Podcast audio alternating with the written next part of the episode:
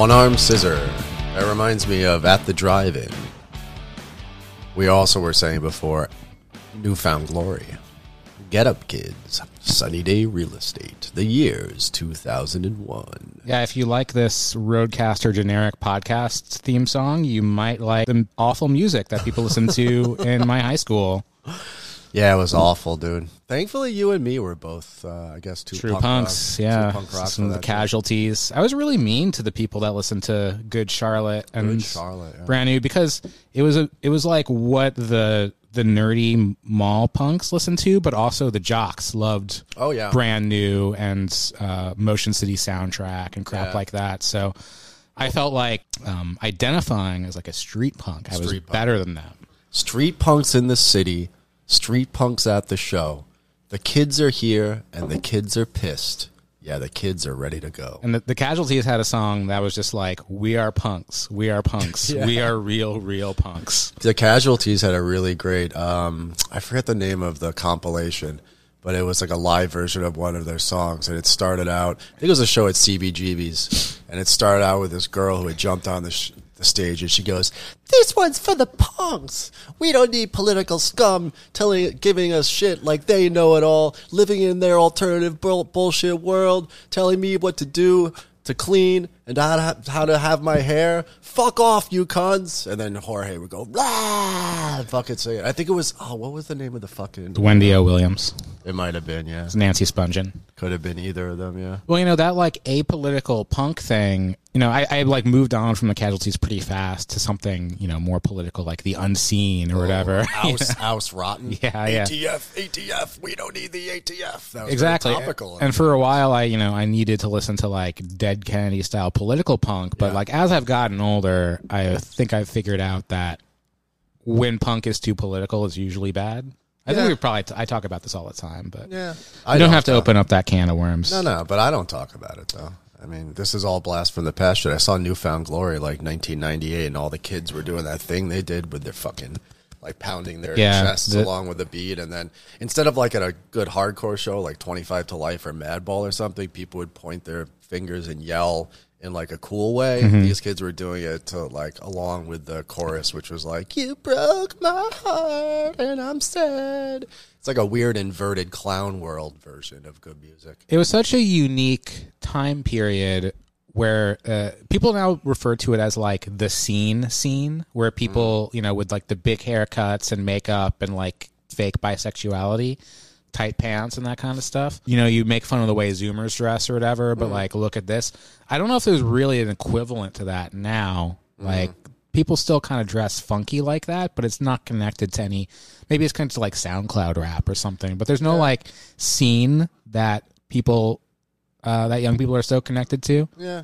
I mean, in my town, there were like 15, 20, maybe 30 punks, and you knew every single one of them. Right. And everyone would go to the same shows, and you'd get a ride from somebody. I had a friend who was, uh, his father had like an awning business. So he used to have a big cargo truck, and so you'd fit 12 people back in, like next to like some, some awnings, you know, and tools and shit like that. You'd all get in the back. You'd go to Taco Bell and you'd get a large soda cup and you'd dump the soda out and you'd throw beer in it. Oh, and yeah. You get to the show and there was like you know three four hundred people which was like the extent of the scene like they were kind of all You're at the there. Empress Ballroom. yeah whatever it was you were there and everybody was there and i don't i'm not sure the internet has has really allowed that to still be a thing anymore maybe it has i mean i'm completely out of touch so I think there's still probably local punk shows and stuff like that. It's probably not so different. i hope so Well, let's get into the episode this week. This I want to try something a little new this week. I want to have a, a news episode. We do about one of these a month, where Yeah. we go over some of the things that have that are in the news and what we think about it. and more importantly you and i catch up Right, um, right. publicly. You know, we kind of take this Antifada podcast thing kind of goes out in different directions, but at least once a month we pull it back in. We get tight. You and me kind of get the political line down, the Right. mass line. So get your pen and paper out so Yeah. you get the, the line down. but here's will be my a quiz at the end of this. here's my concept for this episode. We're going to try to stay positive. This is going to be all good news this week. It's going to be a posy episode, posy core. We need some good news. Yeah, sure. Um, and the first good news is that w- I or we, but mostly me, was right about the lab leak. You did it, dude. It was a deep state lab leak. The it came from the Wuhan lab of virology. The Department of Energy figured it out. According to the good folks at the FBI and the CIA, there Right. you were right. According to the CIA, Andy is correct. But you know what else they you know people are oh this FBI says it so it must be true. Yeah, they were right about Putin invading Ukraine. Yeah, they were. So yeah, egg on my face there. In fact, on the year anniversary of uh, the war, which just passed last week, I had some little trolls, some people without any avies, like such like first name, bunch of numbers, bringing up my old tweets from a year before, where I was like, "Ha! If U.S. intelligence says it, how could it possibly be true? They're trying to spread fear." And Right. uh, Fail. fail. And I didn't delete any of that. I'll, I'll take the L on that one. Andy's right about stuff. Me, on the other hand, pretty wrong. Yeah, I just um I read that you know I, I uh so well the first episode we had about um COVID was talking about social contagion, the Chuang text. Yeah. And the um their point there is that these pandemics happen through increased concentration of human and animal populations, animal populations through animal husbandry and massive factory farms and that kind of thing. Yeah. And Mike so, Davis had the same point. Right. Enter the monster enters. Right. Was his book. so th- that is a different kind of take than the line of like, well, the pandemic is just this fluke, this natural fluke. It happens every hundred years. You know, it has nothing to do. It's nobody's fault. There's it no just happens. necessary connection between like the metabolism between humans and nature, or like a very specific sort of interaction between humans and nature that exists under capitalism. There's no or theses to be had about Feuerbach. It's Yeah. just all you know. You see a flower, that's just nature. there's like uh, different levels of analysis. So on the highest plane, where there's it doesn't even do anything politically for you. It's just like humans and nature, folks. They don't always get along. Sometimes these viruses, they'll come out and they'll fucking kick our asses. It's just the human condition. Right. It's just like an earthquake or a comet a hitting Earth or something disaster. like that. It's it's our it's it's just how it is. Then there's a level of abstraction below that, which is like it's capitalism, which is like true. You know, you're mm-hmm. getting a little bit more historically specific there, and there is some sort of political traction there to say that like there's something fundamentally distorted about the way in which human beings on the one hand and nature on the other interact in a situation of generalized commodity production and exchange. Maybe you convince people to not like capitalism. You can go another level of abstract, abstraction down. It could be like, it's this globalized neoliberal thing. And now you're talking about like the Mike Davis, Chuang, like peri-urban areas and like mass concentrations of people. And, uh, you know, over the last 30 or 40 years, uh, and the way in which that's allowed, you know, all sorts of viruses to be unleashed. But like a lot of this stuff is good to know. It's good to understand that those interactions, but I'm not sure what it does politically for us. And when I was wrong about the lab leak, because I was similarly saying like, oh, the conservatives and liberals are trying to use this as a way to bash China. Um, that was because like they do shit like that all the time. You know, at a certain level of analysis, it becomes a geopolitical battle between like basically imperial rivals on the world stage. I guess Biden asked elements of the administration to release some sort of report about how they think COVID spread. Yeah. And most of them have said, have gone with like the wet market theory that was uh-huh. kind of like a fluke. but then the Department of Energy and the FBI said, well, we're more open and we think that there could be something to this idea that the Wuhan Institute of Virology, which was studying COVID in bats, um, accidentally let it get out. And so, with that low degree of confidence, or however they put it, of course, all of the worst people on the internet are like, "We told you so.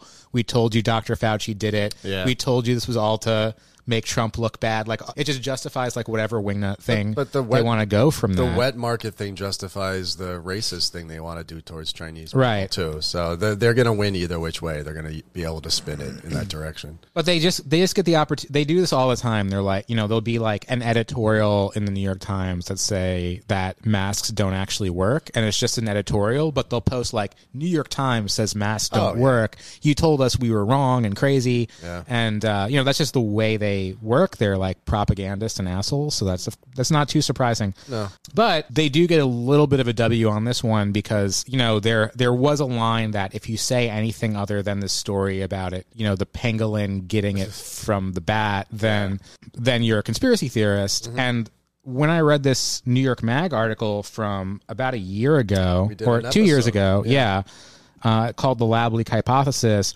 I was like, well, you know, this it's would seem it's very unlikely that they were studying this kind of COVID in order to like make a vaccine for it, and it got out in Wuhan, the same place, place where they're studying it, and viruses and experimental stuff like this leaks from labs all the time throughout history. So it seems like this is the simplest explanation. So I'm I'm inclined to agree with that. Um, but then, like, what conclusion do you draw from that? On one hand, you have the, con- this conclusion that like it's just nature, it's just a fluke. You know, there's nothing we can do about it. All we can do is like prepare with somebody uh, like the CDC or like somebody like Fauci to have like these very good um, crisis response networks in effect that are well funded and you know filled with experts who have the power to do what needs to be done. And then on the other hand, you have this idea that like anything that bad that happens is done by people like Fauci, and any attempt to manage or control just makes things worse. Right, right, right. Like, what's the? Oh, as uh, they're coming for us, guys. They didn't like our take on New Found Glory. That's the emo police. you know, what's the alternative to Fauci and the CDC at this point in time? I mean, it's like what a free market in virology. That's, I suppose, what those people are arguing. But it's more cynical than that because I don't think that that any of them truly believe that like the mission of the CDC or let's just say the administrative state to try to like keep people from getting sick is a bad mission. What they argue instead is that it's been corrupted by um, people like Anthony Fauci, uh, working with people like Pfizer, working with people like George Soros, working with people like the Chinese, uh, the Communist Party of China in order to weaponize this thing. But like, what plausible alternative is there to having like a CDC? Uh, communists don't have one either at this point in time. Well, I think the this right libertarian perspective on it is that there, you know, the state shouldn't do anything in the public good. Right. Um, the public good just needs to be managed by capitalists, and the state should just exist to protect the capitalists, which is like you know the direction we're heading in in the United States. That's basically how we handled the pandemic. That's how we started. is that there is like you know Fauci would give some guidance or like some opinion, and then the right would just freak out calling him Hitler, basically. Yeah. And there was, you know, what do you do in that situation? Like you, there's no way to actually force people to lock down and wear masks. You can only like incentivize to do it for them to do it in certain ways, and that did work in some limited ways for a period of time. And then with the new uh, variants, it just doesn't work anymore. And so that's why China is now totally reopening. Um, in December, it was uh, like the highest rate of transmission of any virus in like the history of humanity with unknown number, like probably millions of deaths. I, don't know, hundreds I've of thousands of deaths. maybe 1.5 to 2 million but i don't i don't know i don't know if i trust any sources on stuff like this We But then what's the but then what's the effect of that is like well now China's economy is reopening and good news it's a good news for the world economy Mm-hmm. That like Chinese yeah. manufacturing is going to bounce back Yeah. Bet you see some of these inflationary pressures drop down because I bet we've been underestimating the extent, extent to which Chinese production has been affected by it, even under zero COVID with like the massive testing regime. Oh, we're getting the factories open as much as we can. We only saw the very startling images of like entire industrial towns, like, you know, in southern China shutting down because of a few cases. But I think that maybe we're going to see that there was actually slowdowns across the board in commodity production in China, which affected the entire world economy. So that might be one of the big missing pictures on like what was inflation? What why inflation? Why is inflation? You know, we might see a little uh, a little swing towards deflation at this point in time. Good news for everybody, Yeah. including capitalists. Just exactly and that's I mean that's the win for the right wing is like you try to stand in the economy's way to control this virus and have this million so many people not die. And look what happened. They died anyway. This is what happens when you fuck with the economy. Don't do it. I mean, that's stupid because they didn't die anyway. If like China had uh, in the first wave, if China had simply allowed that to run its course, it wouldn't be well, let's just throw a number out, one to two million people, it would have been like 15, 20 million. It would have been an absolute fucking catastrophe. Right. I think that we need to be willing to admit that like zero COVID in China for the two and a half, three years was like the best case scenario for like a nation trying to keep the level of deaths down. And even that, in the end, you know, still led to a lot of economic misery and social misery. It doesn't mean that we sit there and say that the right libertarians were right about that entire thing. Because what was the alternative? The alternative was to to do like three, four holocausts of older and you know compromised Chinese people. Where their their position almost always uh, comes down to eugenics. Yeah. Uh, what they mean when they say natural immunity is that people should become immune by getting it, and if you don't survive it, then you don't deserve to survive it. Right. Because nature has to run its course. So they also have this nature rhetoric Well, it's too. a Darwinian. It's a Darwinian vision to match their Darwinian vision of how uh, an economy is supposed to run and a society is supposed to run. Right. You know, leave the let the devil take the hindmost. if it's between that, if it's between that worldview and being an NPC wearing a mask, I'll go with the mask Oh, because sure. fuck those people. Yeah, no. And I know the mask is like pretty ineffective compared to lockdowns and like other other kinds of prophylactics, but you know, wearing a tight mask when you're on the subway when like all of the working class people around you are doing it, Yeah. it just that makes sense to me. Listen, we just went, and I think you and I are going to talk about our various little travels in the bonus episode. But we went to Florida and we visited my wife's 83 year old aunt. So, of course, for the week before that, we were very good about wearing masks everywhere Right. on our way to go down to visit her because you don't want to bring a fucking deadly, potentially deadly virus into an 83 year old's house. That's just common sense. But that said, I also do try to conform to the common sense. And like on the subway now in New York, no one wears masks. In general, working class people are right. Even if you even if you ask them directly, like why are you wearing a mask or why aren't you, maybe they'll give you an incorrect answer. But as an aggregate, as a hive mind, in terms of just like the way people behave in public. I think they tend to come up with the right answer or something like the right answer. So that's my position is like try to because you're saying is- ultimately they're the ones who got COVID first and suffered the harshest consequences because true. they had to go to work instead of Zoom. That's true, yeah. Uh, I was certainly in that category. So what you're saying is that we should all become based NPCs. That we should have a little hatch that we open up in the back of our heads and have little chips that says the new thing, and then place them right into our little head pieces, and then Well, the thing is, NPCs don't respond to the the chips or like what the media is telling them. That's what's so wrong about the NPC narrative is that there is a kind of natural hive mind, like a collective consciousness that just arises through existing around other people, Yeah. which is not what the internet is. You, yeah, there's a collective consciousness on the internet, Yeah. really rooted in this like extreme isolation and self-selection. Yeah. Whereas on the subway, you don't get to select who you're riding with. At work, you don't get to select who you're working with. And so there's a kind of intelligence that comes from that sort of public life that you don't get anywhere else. Mm-hmm. And that is a way more valuable resource than the CDC or Robert F. Kennedy Jr. Yeah. no, I hear you on that. I mean, I think that um, the COVID wars, thankfully, are behind us. But I guess they live on in now where uh, Tucker Carlson is on saying how he's vindicated about how it was a Chinese bioweapon, even though nobody said that, right? No, There's it's no not. It's that. not a weapon. It's you know, it was not at the the lab where the C. It would not have come out of the lab where the CDC was. There's two labs. I right. read from the article you sent, which we'll put in the show notes. There's two different labs. There's the Wuhan something, the WIV, and then there's the Chinese Center for Disease Control. Right. It didn't come out of the Fauci lab. Right. One of the main uh, takeaways from the article, and you know, I read it, and the the basics is that this is a guy that blew the lid off of um, the UN actually spreading cholera in Haiti in one of its many, many, many uh, peacekeeping missions. What back in the in the aughts.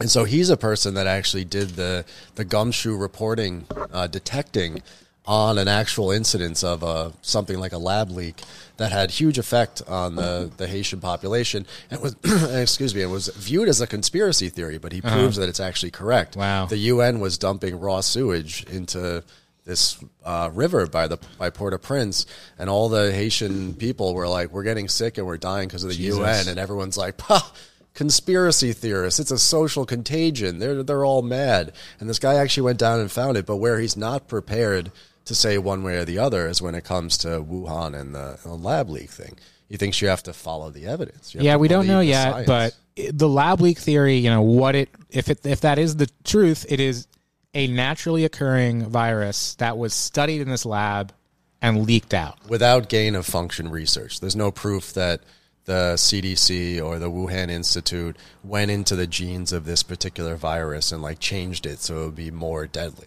Well, isn't isn't the gain of function idea that they're studying it in order to get ahead of it? They are, but then they gain they add a gain of function, which is to Oh, say okay. That means you, you actually genetically modify yeah, it. you okay, like gene okay. splice it to make it more uh, virulent, so you can like get ahead of where it might go Yeah. at some point in time. Lyme, so Lyme disease would have been gain of function, right? Uh, Or that was just like a bioweapon. No, I'm I'm prone to believe, being from that part of the world where it first came about, that it probably escaped from Plum Island. Right. But I'm not sure. Do people say it was a gain of function? I think I heard that it was actually they were they were researching it for uh, medical reason for like uh, bioweapon reasons. Oh, well, because like in, in China they uh, or like when in World War II they like dropped um, ticks or lice in like Japanese controlled Mm. territories, but did that in North Korea too. Yeah, so I might be getting those stories confused, but I, was under the impression that Lyme disease was engineered as part of that thing. But it's a really shitty. It takes like I know. decades to fucking kill you. Like whenever whenever you're out on the on the limb here, like Well, they weren't trying to kill people; they're just trying to make them like less uh, able to fight. Well, that certainly is the case if your joints and liver start to deteriorate from Lyme disease. But again, I don't know. I would need to see some real proof. Yeah, I don't think there's any real proof. It's just they. This is like one of these things where it's like they were studying it at the place where it got out. Well, look, like one of the main, I think, takeaways from this and everything that we've seen for the last like three, two, three, four years, maybe our entire lives, is that it seems as though trusted sources, it seems as though our intuition, it seems as though these series of different coincidences or whatever uh, are are leading to some sort of picture that we can truly understand, that we can get from the mainstream media, from the mass media. We can pull this information in, whether it's Putin's impending invasion of Ukraine. Uh, we can make a judgment on that based on what America's imperial interests are versus the rest of the world. Um, or when it comes to Wuhan, we can base it upon how we feel about the medical industrial complex or how we feel about Chinese or American geopolitical rivalry. As it turns out, it seems like we can't actually do that. I'm I'm not like a truth relativist. I'm not like, oh well, it's just whatever you believe, man. And I'm not saying that we have no ability to actually like garner the empirical truth of the things that happen in the world because they are happening all around us. I'm just saying that one thing that the internet has done and one thing that this vast split that we've seen open up and that I think we're going to talk about later in this episode between like great big wings of uh, political theory, social theory, and um, culture war, you know, that have opened up right now is that everything is being used by so many different actors with political intentions that it becomes really difficult, especially on a place like Twitter or Facebook or whatever, uh, and in the mass media, to try to actually get at what is truly happening in the world, which is a huge problem, obviously. Right. So I'm very wary to really to, to really go out on a limb much like one way or the other with a lot of things these That's days. good, yeah, what's happening? What's happening in the, the in the Ukraine war right now?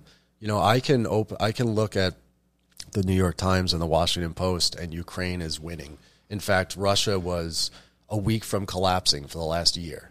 Putin was about to be overthrown. Wagner PMC was out of ammunition. The Russians ran out of tanks. They ran out of missiles. They didn't have the ability to do an offensive. They were gonna. Their army was gonna break at uh, uh, Bakhmut. You know the the big battle that's happening right now. You read that in the Washington Post and the New York Times, but then you open up you know, like more Russia oriented stuff. You read all the military bloggers coming out on Twitter or elsewhere. You read RT, and the Ukrainian army is about to be is about to collapse. They've lost a half million. Well, people want to people want good news, and so if the New Yeah. York Times can be like Russia's like a thousand uh, prisoners who are being forced to fight for Russia are dying a day. As a New York Times reader with a Ukraine flag emoji, you can feel a little bit good about that. That's what I'm saying, and, that's, what we're trying to do today. We're trying to give people some good news. We're So trying to give you some good news. we'll get back to, to Russia the Ukraine. good u- news is no one's winning. yeah. I mean, that's good news for the U.S. State Department. That's for sure. Um, so here's another piece of good news coming out of sunny Florida, Florida politics, Oh, hey, where you just Florida we'll- politics, We're going yeah. to talk about our uh, our sunny vacations, probably in the bonus, and Yeah. we're going to give you some tips on how I'm gonna you can have vacation for free or cheap, like an Antifada superstar. And I am going to apologize to Florida Man once and for all. I apologize to you, Florida Man. I will give you all the reasons why in the bonus. well, uh, this Florida man, his name is Blaise Ingoglia. Hell yeah. and is he is a I believe he's a state senator from Florida. Sure. And he Senator released a bill called the Ultimate Cancel Act. Mm-hmm. Um, which would eliminate all political parties that once used slavery as part of its platform. this is pretty woke. I think the ultimate cancellation is when they execute you for being a Democrat.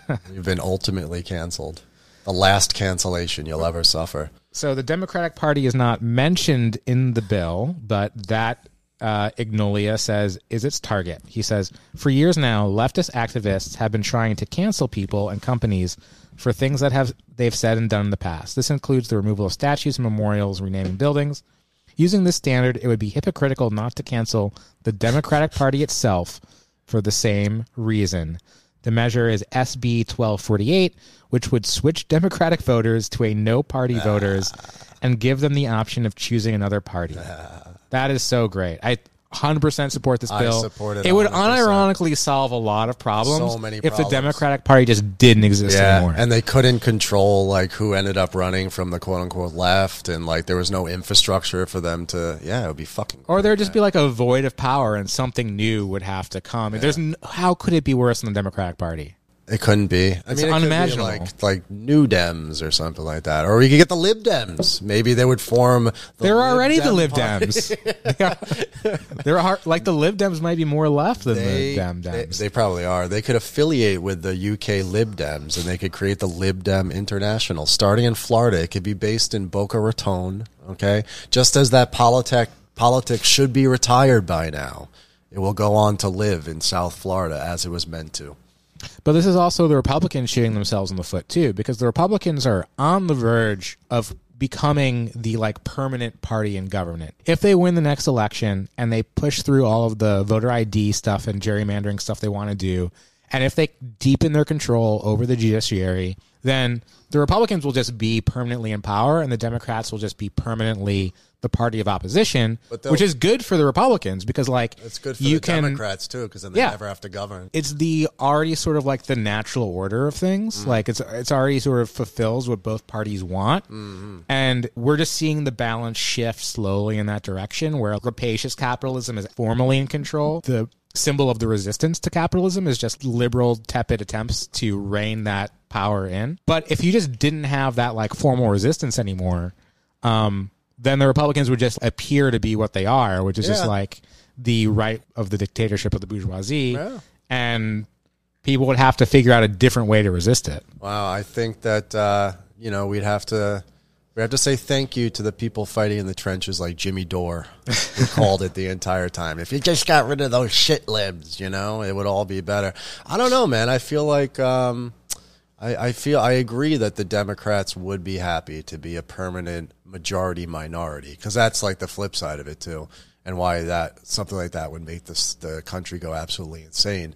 If you listen to the Dylan Riley episode we did, or read the seven theses in uh, the New Left Review, you know the Democrats have actually done a pretty decent job of winning under some real shitty conditions. They are like an electoral majority. But uh, you know, the the Republicans, I agree, are going to use the elements of the state in order to make that unfeasible.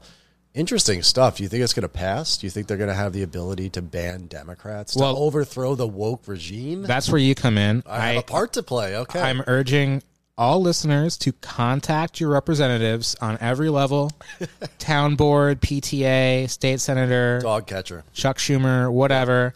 Let them know you support this act. SB, what is it again? Don't like say SB 1248. That's just going to confuse them. say that you support the Ultimate Cancel Act, but it doesn't go far enough. You want it to be on a federal level.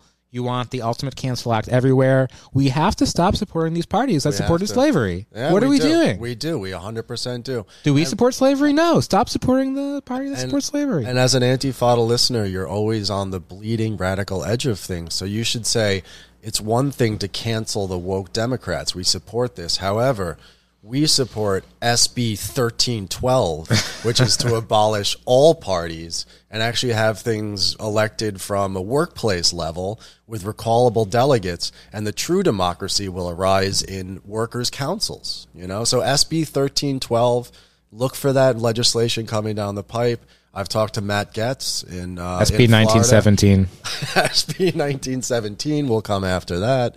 It will communize the means of. produ- We got this. We got this, folks. It all starts in Florida, as we know. All right, we're having fun. These, this is all good news. We're on the right track. Let's hear something from Agenda 47.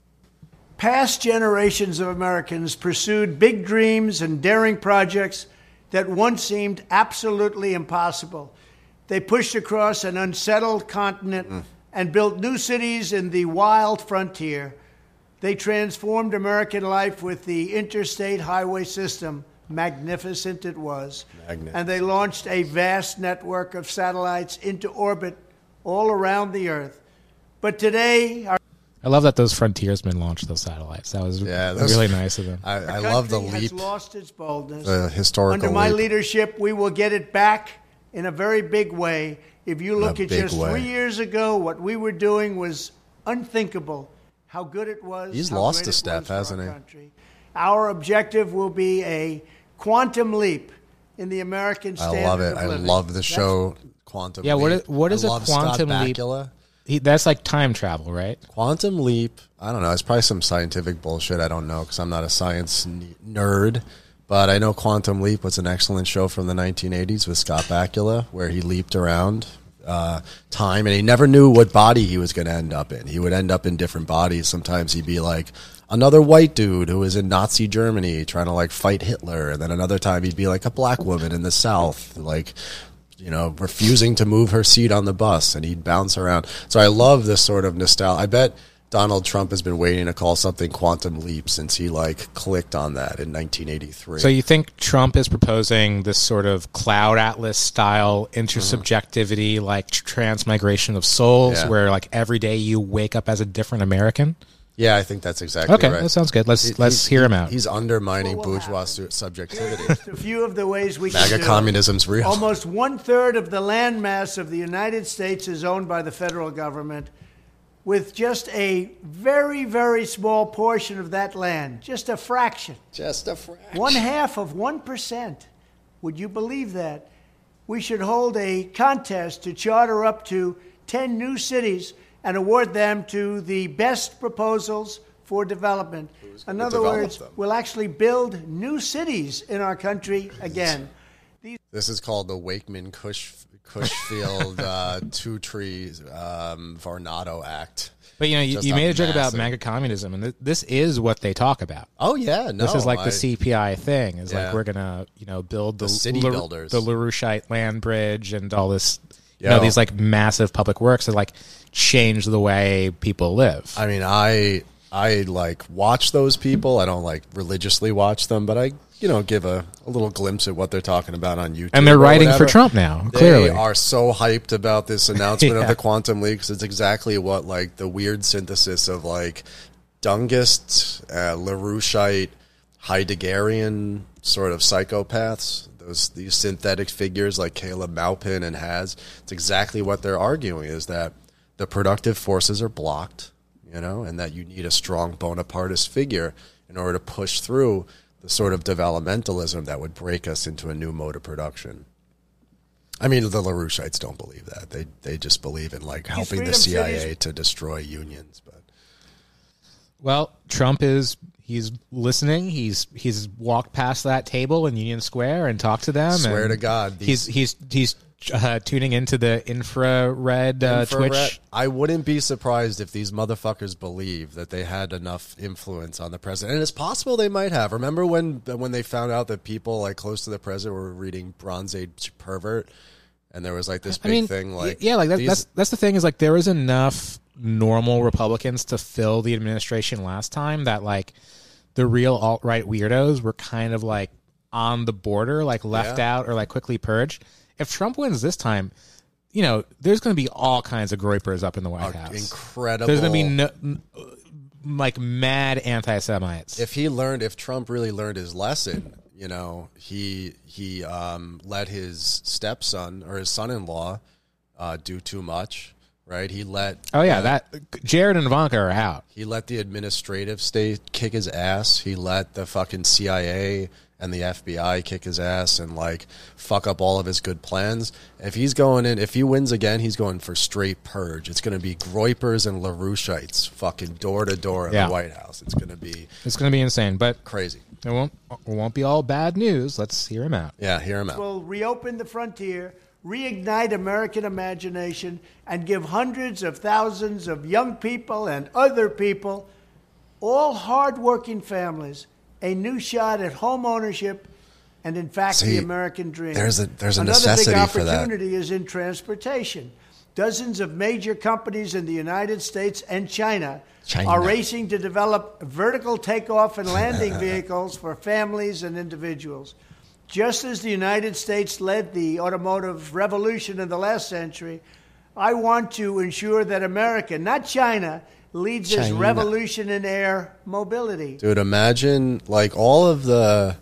We've been hearing about drones for years now, but the real like golden age of drone innovation is happening as we speak, and it's happening in the course of the war.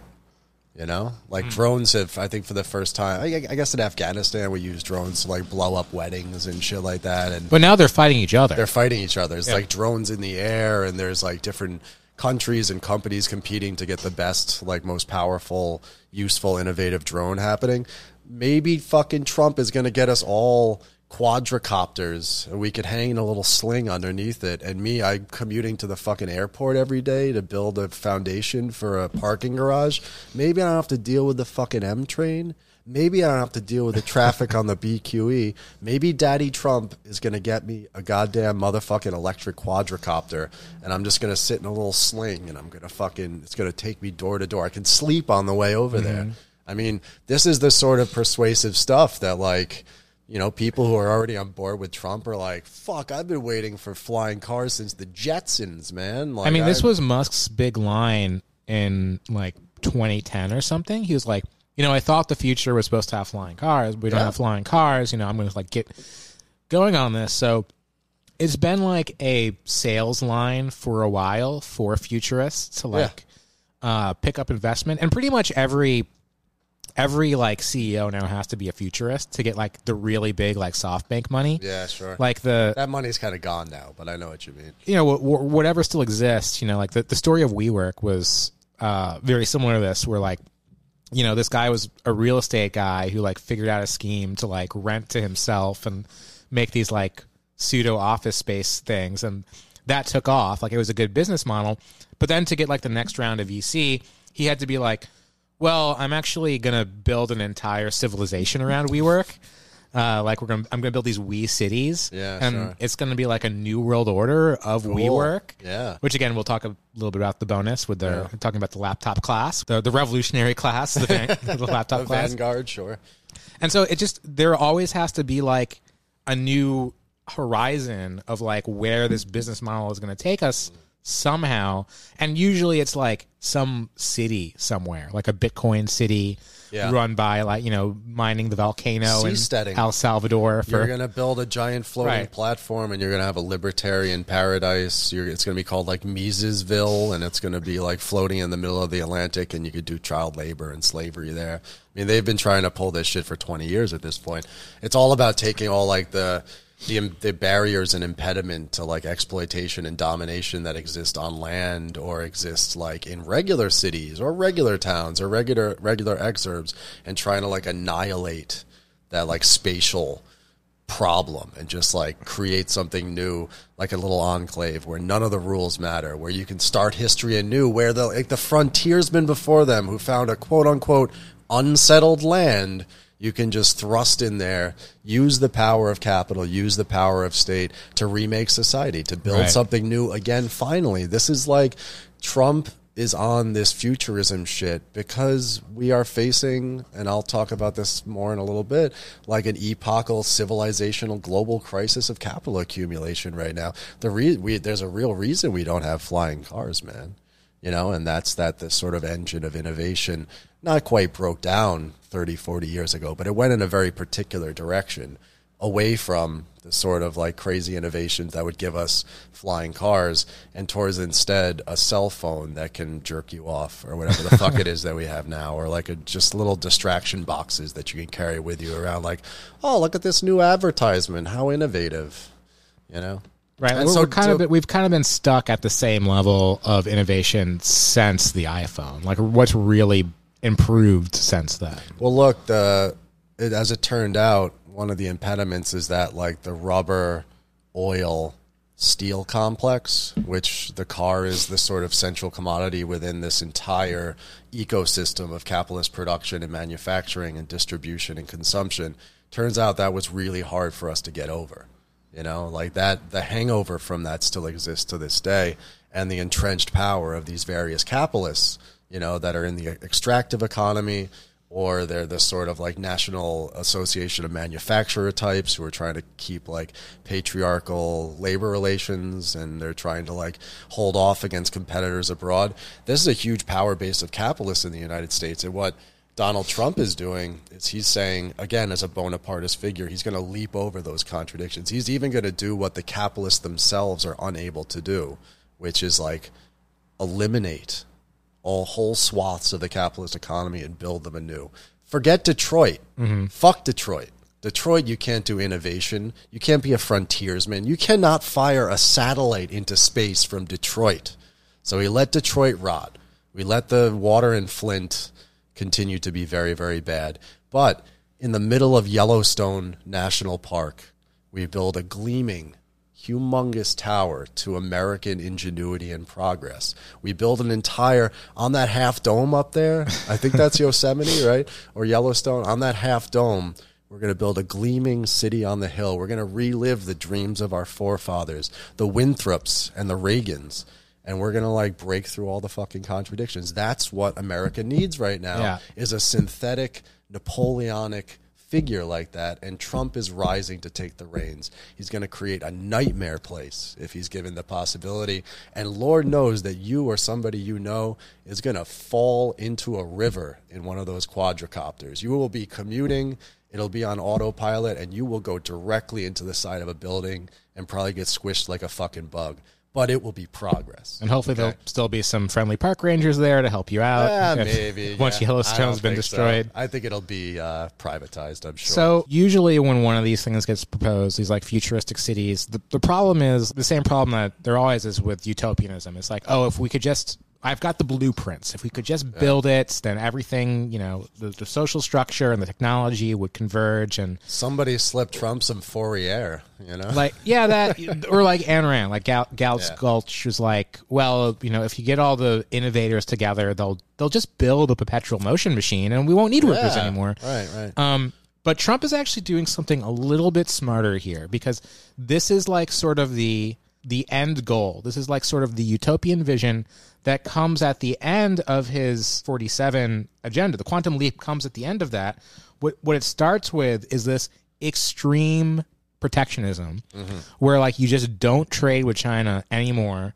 All of that stuff gets made in the United States. And like to I mean to attempt to do that would mean like a massive like war economy restructuring mm. of American life, War right? capitalism, sure. Like you know, you to command la- to to get like Americans to start working like Chinese people do, you know, even if if that's even feasible in terms of like how much labor power is available, Yeah. it would mean like a massive authoritarian restructuring of U.S. life. You could consider that a sort of great reset sort of thing. You could you could call it a great reset, especially if you combine it with like the gutting, as we're already seeing, of labor regulations. We've seen child labor come back in a big way. Right. We've seen the attempt, of course, to like get rid of unions, which is of course lowers like the standard of living and wages, which means that in an authoritarian capitalist nightmare world like this, all of a sudden without welfare benefits, you can get people to go back into the salt mines. Like Americans will go back into the salt mines if you take away their enough of their food stamps, Right, enough right. of their Section Eight, enough of their you know workers' protections, enough of their unions. Guess what? Even Americans will go start working like you know people in uh, Yeah, like, developing countries. Imagine what if inflation will look like if there was no trade i- with China oh anymore. God, it's incredible. like we would, we, yeah. So, so like Trump's plan is basically like, I'm gonna. So all of those children workers, like, wh- why are they children? Like, it's it's worth it's worth reading that New York Times article about it. The the reason all these hundreds of thousands of children are working in you know like the the Cheeto dust factory is because uh, it's like those are the people who are now able to cross the border and like get access to to like somewhat legally living in the United States as unaccompanied minors. So this gap that was filled by first of all um, economy in Mexico turning around to the extent that like way less campesinos are like risking their lives across the border and Two do seasonal work. Two million Mexicans have left in the last Right. ten years.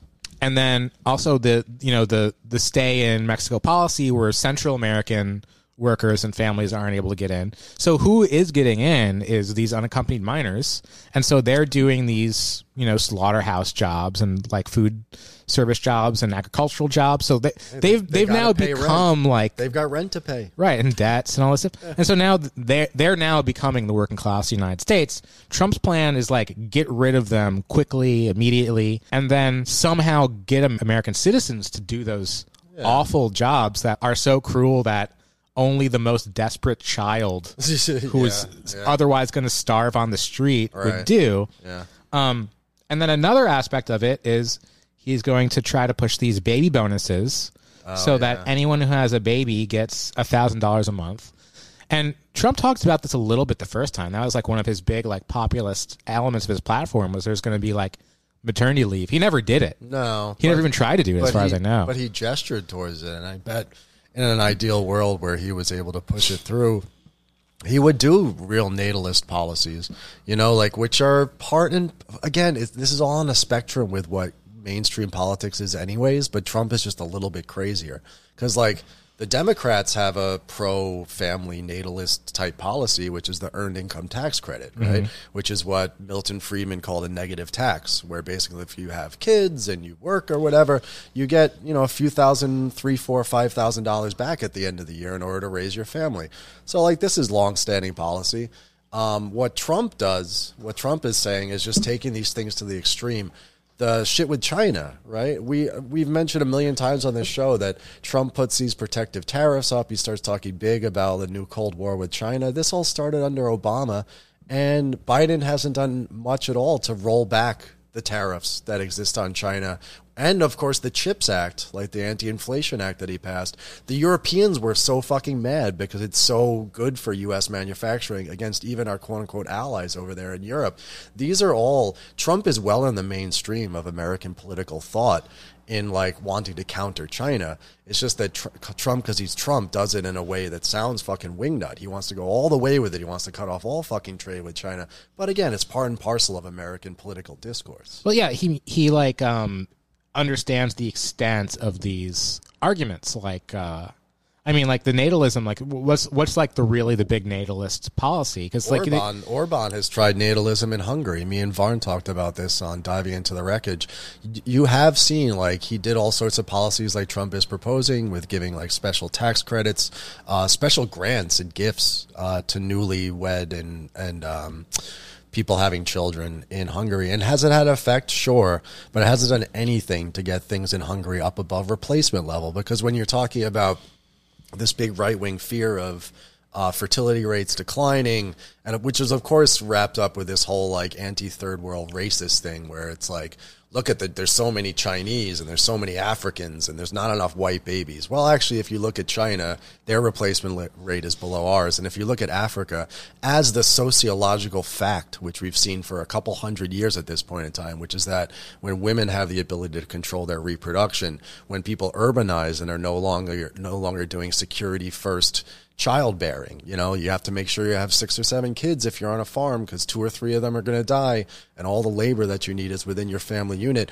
Once this changes, once this developmental, like capitalist process of proletarianization happens, fertility rates decline. It's just an objective scientific fact of human existence. What these people think is that you can use government policy. Orban tried this in Hungary in order to turn that around as though the problem isn't what the actual problem is. The problem is that people are too poor to have children. That's part of the problem. But like this natalism thing is really it's like the bleeding edge of what we could call like neo-fascism because when you try to first you try to use the carrot in order to get more white babies. Eventually, you're going to have to use the stick. Well, to we get more white we already saw the stick, and that's the the Dobbs decision. Yeah, the Dobbs decision. And, and yeah. like I think the reason why the Democrats haven't put up a fight about this is because behind the scenes they they agree. Like they've seen the statistics that birth rates are going to be a problem for the United States in the future. It's less of a problem for the United States now because the baby boomers had a lot of kids. Yeah. But our generation is not having kids. So Yeah. we're like a little bit ahead of it, but it's going to be a problem for the United States in the future. Sure. Um, Social Security, it's going to be a problem. But there's also, of course, like not to be cynical or whatever, the fact that Dob- the Dobbs decision saved the midterms for the Democrats. Like it turns out, wow, actually, when we're fighting the abortion issue on a state to state level. A lot of people who wouldn't have voted for us before all of a sudden jump in in order to defend abortion rights. So again, they're kind of happy with how things have panned out. Do they pretend to care about Texas mothers who aren't able to get reproductive health care? Sure, they pretend. Yeah, they to pretend care. to care. But that so yeah, my point is that Trump is not just proposing like Hammer City. You know, he's he's not he's not going to have uh, Stephen Miller go out and like nail some boards into the into like a parcel of land. It's gonna look like that. Um, he is not- fence they built out of uh, uh, cargo uh, Connex boxes. Did you ever see that in the desert? Some asshole like privately. Was Oh like, right, right, yeah. and they stopped that. That's what that's what Trump's uh, Noam is gonna Neom is gonna look like. I'm sorry, I cut you off. Well, no, I mean the the wall is a good example because like they did build the wall, and the Democrats have by and large continued to build the wall. It's just pointless because you can climb over the wall with a ladder. Like uh, you know, b- people who are hiring coyotes to get them across, like the coyotes know how to get through the wall. Oh, yeah, I've even job. heard that the wall in some places has doors, and the cartels because. Of course, they work with DHS. Have the key to the door. Yeah, just like many people in my field in construction, just magically have the key to the subway. you know, you work with the MTA guys. Right. Somebody gives you a key, and all of a sudden you're just the guy who's opening the door. And I, I have no idea if that's true, but I mean, it, it sounds true, doesn't it? Like, Yeah, it like the what's the wall really going to do? It's just this symbol that like you can build something to solve problems. Yeah. But what Trump has right is usually utopianism is purely spatial. It's like if we just have the Mm-hmm. place and we put in this blueprint. But Trump has a spatial temporal Mm. conception of this quantum leap utopia. Mm. And uh, He knows that the, in the quantum realm, space and time resolve into each other. Right. He's looking for the singularity. He's Nay, really- in a Hegelian sense, Yeah. he's looking at the totality. MAGA communism 2020. This is why I think Haz is writing for him. But um, the problem is that I, I think, and, and the reason why I think he's coming out with this now is that who was the guy proposing the flying cars and the future cities and all that stuff was Musk. And now Musk has totally delegitimized himself. Yeah. Like just a year ago, I think people believed Musk way more than they do now. So now there's like a real void. That was like a huge moment of collective Yeah. disillusionment when he took over Twitter and you saw what a what an idiot he was. Now there's a huge void of like futurist panacea to the Yeah. problems of the present. Like who's going to do this? And I don't think Trump is going to be the one to convince people the the future if, if the Grundrisse was never published meme or whatever, you know, like the flying the flying future city. Yeah. Like I don't think Trump is going to sell that to people.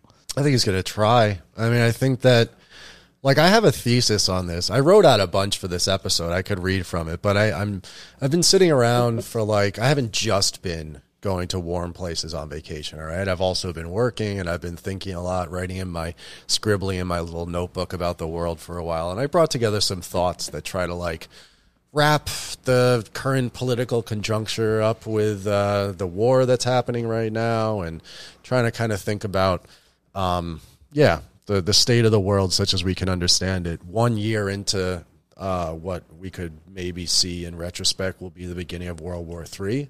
Maybe it does it doesn't mean necessarily that the world is ending. In fact, I hope it's not ending. But we're seeing something epochal happening. I'm, I'm trying to get my head around it. You want to hear it? Oh yeah, let's take it from uh, the the idea, Trump's idea of a uh, American Neom.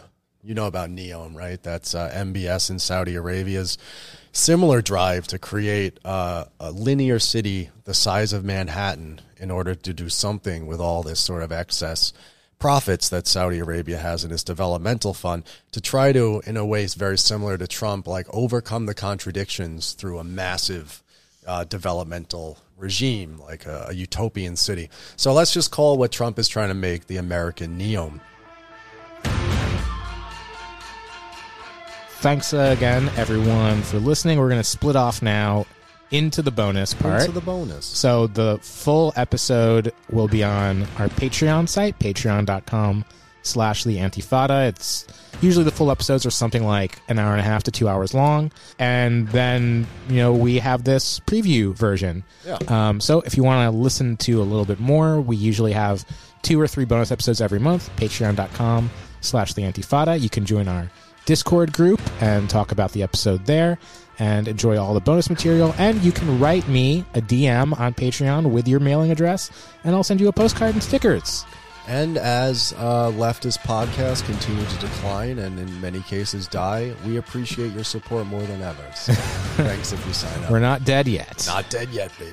All right. Got another culture war.